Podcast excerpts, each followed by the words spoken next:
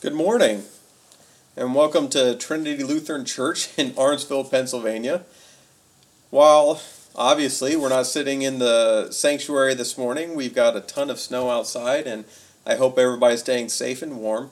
I do know that many of you will be doing uh, devotions on your own and whatnot, so in light of that, I figured uh, we could walk through the gospel text for today and ask three main questions that I typically ask myself uh, whenever I'm doing my own personal de- study and devotion. Now, these questions are something that we've been going over in the Sunday school class that I've been teaching lately, so for some of you, this will seem familiar. But those three main questions are what is the tre- text trying to do or say? Second, what are our questions? And third, so what? like, after all the study and after all the reflection, so what? Now, in order uh, for us to get started at all, we should probably read the text. Now, the text today comes from Luke, the fourth chapter. It starts with verse 14 and goes through verse 21. Now, uh, if you'd like, you can pause your recording and uh, and and find a Bible and open up to it and read along. Otherwise, I'm just going to read uh, it to you now. Okay, so here's Luke 4, starting with verse 14. Jesus returned to Galilee in the power of the Spirit, and news about him spread throughout the whole countryside. He was teaching in their synagogues, and everyone praised him. He went to Nazareth, where he had been brought up, and on the Sabbath day he went into the synagogue as was his custom. He stood up to read, and the scroll of the prophet Isaiah was handed to him. Unrolling it, he found the place where it is written, The Spirit of the Lord is on me, because he has anointed me to proclaim good news to the poor. He has sent me to proclaim freedom for the prisoners and recovery of sight to the blind, to set the oppressed free, to proclaim the year of the Lord's favor. Then he rolled up the scroll, gave it back to the attendant, and sat down. The eyes of everyone in the synagogue were fastened on him. He began by saying to them, Today, this scripture is fulfilled in your hearing. the gospel of the Lord. So, as I noted earlier, we have a couple different, or actually three different questions we're going to be asking ourselves today about this text. The first one is what is the text trying to do or say? So, in the midst of this gospel, what specifically is the writer of the gospel? Is Jesus? Is everything surrounding what surrounding what goes into a text? What is trying to be accomplished with the way that this is written? And the story itself. The second question being, what are our questions? And so, what am I asking personally about the text? How am I feeling about the text? So, what are the questions I have for Jesus? What are the questions I have for the gospel writer? What are the questions I have about the time that this was written? And what are the questions I have about uh, the, the way in which the church today interprets this text? And everything in between. And finally, that last question so what? So, in the light of everything, all of our study, all of our reflection, ultimately, so what? All right, so let's get started with this first question. What's the text trying to do or say? Now, the last time that we saw the Gospel of Luke, when we were together as a congregation, we saw Jesus being baptized. And after and Luke, uh, as a gospel, has this really long beginning before even the birth of Christ, right? We hear uh, Luke actually breaks down that fourth wall. Uh, he's introducing, he's recognizing himself as the narrator, is introducing himself to Theophilus, and uh, saying basically, hey, uh, you've heard a lot, so I'm going to try to compile this gospel in a way that is both accurate and satisfying uh, for your needs, Theophilus. And so, he tells us all about John the Baptist and uh, and his parents and eventually his birth. He tells us all about uh, Jesus' parents as well. We have interaction between Mary and Elizabeth, the mothers of John the Baptist and Jesus. We have interaction all the way down to the moment where Jesus is baptized by John, his cousin.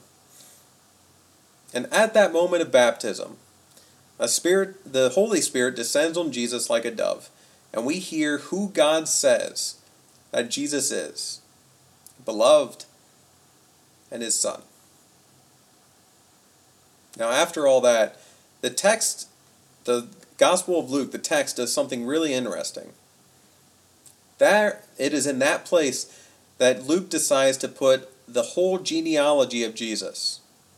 And he begins with Jesus, and he works backwards, first with Joseph, and then all the way back until Adam, of Adam and Eve. And that last, Adam's actually second to last in that list. That last name on the list is God. And so I think what the gospel is trying to do here is not bring up Jesus as if he's some radical religious thinker that's all the way out of left field and no one saw coming. Rather, he's trying to plant Jesus squarely in the middle of the Jewish and Hebrew tradition, squarely in the middle of God's interaction with humanity. Creation began with God, then came Adam, and all the way through the genealogy, we see the kings, we see uh, the uh, prophets, we see all these kind of good stuff. And then we get to Jesus. Jesus stands squarely in the line of God's interaction with humanity, of God's promises to Israel. And so, in that moment, the gospel writer is trying to say, hey, Jesus this character, Jesus is going to be a hinge point for the Jewish and Hebrew understanding of what God is doing. And later on, Christians. So after writing uh, the genealogy, we see the famous uh, Jesus being tempted in the desert scene. And we have those three main desert temptations, right? Uh, there's the temptation uh, uh, for Jesus to turn a stone into bread because he's hungry, and Jesus says, you know, one does not live by bread alone. There's the temptation to worship Satan and all the nations of the earth that he sees from a high place on a mountain would be his, and Jesus rejects the notion that he should worship uh, Satan, but uh, but you should only worship one God, or the one God.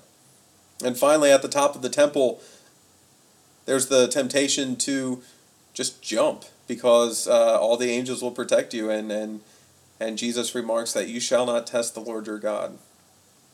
And all through this, Luke notes that the Spirit, or the Holy Spirit, laid on him. And just like at Jesus' baptism, here in the temptations, we see God's anointing by the Holy Spirit, God's mantle laying on Jesus. I mean, it's it's a full sign that the action of God is embodied in the action of Jesus. And so we don't have a question of who Jesus is at the beginning. It's simply this is the continuation of God's interaction with humanity. And so after all that, we get to this fourth chapter. And in this fourth chapter, again, the very first thing that's noted Jesus returns to Galilee in the power of the Holy Spirit. So once again, all these, just the whole genealogy, everything is weighing in on this specific moment. And the text and the text then introduces us instead of to this cosmic understanding of Jesus, introduces us to a very intimate and finite moment where Jesus walks into the temple where he grew up. He worships, he worships with the people with whom he grew up. And at the same time, he identifies himself in a way that he's never identified himself before. He identifies himself as the one that Isaiah is writing about, taking on the mantle that Isaiah writes about. And just like if here in Arendtsville someone would pick up the gos or the text of Isaiah and say this is clearly about me. When Jesus does it in his hometown, every eye is locked on him. Every eye. And while if you read a little bit farther, it's all positive, right? He was teaching he was teaching very well in the temple before him. Now everybody's amazed at what he's been doing uh, here, but in that moment, Jesus has realigned himself in a very concrete way. As readers in the gospel, all the way up till this point, we have understood Jesus in a very universal cosmic way. But now, here in the text, we're coming to understand Jesus as a human, as a contextual, at the moment of his time, you know, human being. And there is where the gospel is going to be enacted. Think about it. We could have stayed on this cosmic level for the gospel, right? We could have talked. We could have spoke about how Luke could, uh, the gospel writer for Luke, could have taken all of his time to write about, you know, atonement theory, or he could have taken all his time to write about, uh, uh, on a macro level, what's happening to all of humanity. But instead, what he decides to do, and what most gospel writers decide to do, is say that we know this cosmic overarching God. We know the God that's interacted with Adam and Eve. We know the God that interacts with Abraham and Sarah. We know the God that interacts with the people, with the Hebrews uh, out of Egypt. We know the God that interacts with the prophets. We know the God that interacts with the judges, with the kings. We know the God that brought people out of exile and rebuilt the second temple. We know that God not in an overarching cosmic way, but simply by a very human interaction with Christ. The gospel has brought the vast and the vast God we cannot see to a point where it's very contained and it's very real. Here's a person that the whole crowd knew since his birth. And he's saying, I am the one. I am the one that the Spirit of the Lord rests on. I'm the one that proclaims the good news. It's a really meaningful moment, right? All right, we could talk more about the text, but for the sake of time, we're going to move on to that second question. And specifically is what are my questions? What are our questions together? I have a lot of questions about the text, right? I mean, specifically, I'd like to know. I'd like to know whether Jesus had this premeditated, like, oh man, I already know this Isaiah text, and so I'm definitely going to read it in in the middle of the synagogue today. I want to know if he thought about this a lot. Maybe this is something he came up with as he was uh, uh, being tempted in the desert? Or was this spur of the moment? Was this all of a sudden Jesus understanding he's got to do something? And he realized that the scroll of Isaiah was right there, and he rifled through it until he found it, and all of a sudden, he's proclaiming who he is. I guess the reason I ask a question like that is because I, I always get stuck between those two ideas. I mean, most of you know me and I'm a I'm a really big thinker, right? And so I think and think and think about what I should be doing and I and I plan and I analyze and I replan and I talk about it and I try not to be kept from doing what I should be doing. But there's some moments when you just have to go along with the ride. When all of a sudden God's doing something and you got to play catch up because God's moving quick. And in the midst of that, I'd really like to know, with Jesus being that incarnate God in the midst of uh, uh, uh, in the midst of us, did, did that incarnate God plan this out, or did that incarnate God work spur of the moment? I don't really know. You know, the, the text doesn't really do anything to answer that question for me. The text doesn't give any indication of uh, uh, Jesus' plan. It just simply says that Jesus did it. I have more questions about the text too. I mean, I I'd also like to know. I like to know what the space was like. You know, like how many people were there. Was this a crowd of twenty? Was this a crowd of three hundred? Was this a crowd of a thousand? I like to know how many of Jesus' relatives were in the room? You know, were were his brothers and sisters in the room? Was his mom in the room? Was his dad in the room? I don't know. I like to know the emotion of the time, the emotion of the place. But again, we do hear a little bit about the emotion of the crowd. They're amazed, they're in awe, they remember who this person is. But the, the family relation and, and and even Jesus' own emotion in the midst of that moment, we don't really come to know. So, for you, this might be another good time to kind of pause the recording and maybe jot down on an index card or a piece of paper what are your questions for this text? And then also think about why are you asking those questions? Why are these things important to you?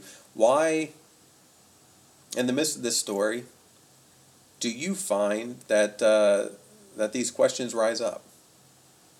And a lot of times, that's both a question about the text that you wish you knew more of, but often it's a question of your own self. It asks something that's not in a bad way, but self fulfilling, right?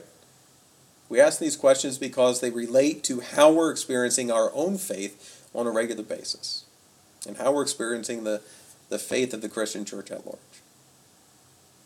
All right. So, for the sake of time, we're going to move on to the last question. So what? Ultimately, for this text, that so what moment for me is kind of a, a what Lutherans would call the theology of the cross. So God being in the place that God that we would least expect to see God. Ultimately, the theology of the cross is instead of seeing God complete using complete power and complete authority to bring God's kingdom to earth. Instead of seeing God marching into Jerusalem, instead of seeing God marching throughout the world, conquering sin and death by brute force and strength. Instead of that, the theology of the cross tells us that in the place where we least expect to see God is where we find God. And that would be in human form and dead on a cross. That's not where we expect to see God. And in this text, I think we have more of that theology of the cross. When we expect the kingdom of God to come in, we expect the world to change. We expect everything to be made different. But here in the Gospel of Luke, when freedom is proclaimed and good, uh, good news is proclaimed, when Jesus is talking about recovery of sight and the oppressed go free and the year of the Lord's favor, the world doesn't look any different. At least not yet. The only thing that's different is that potential for that change has stepped down from heaven and into our midst. And so I think for us, on a regular basis, it's easy to think that nothing ever changes in Arendtsville. It's easy to think that nothing ever changes in Adams County, but we don't know when things will change. We don't know where the Holy Spirit will rest once again, and especially in the midst of everything that's been happening in the year and a half that I've been here, I am firmly convinced that the Spirit of the Lord rests on us here, on all people. But the Spirit of the Lord is doing on something with us here in this place. I think the so what of the moment is that just like Luke ties all of God's history with humanity into Jesus and into that specific moment in his hometown, I think Christians can come to understand that all of the Hebrew story and all of the Christian story is tied into us as well. It's our story, it's our moment, it's our time. If we were to write our genealogy backwards, it would begin with us in Arendtsville and go all the way back to Adam, who is second to last on that line. And we all come from God. Our breath comes from God. And the kingdom made evident here in this place comes from God too. All right. Well, I can see that I've been talking for about 20 minutes now. I hope you've enjoyed uh, this devotion. I hope it's not too long. We can always shorten it down next time. Who knows? But as you go through a text study uh, in the future, feel free to use those three questions as often as you need it. Feel free to ask me anything about this uh, podcast or anything else you might have. And I hope that everyone uh, that's able to listen to this has uh, been able to have a good safe and relaxing time staying home from church this morning. Stay warm, stay dry, and we'll see you on the 31st. Take care.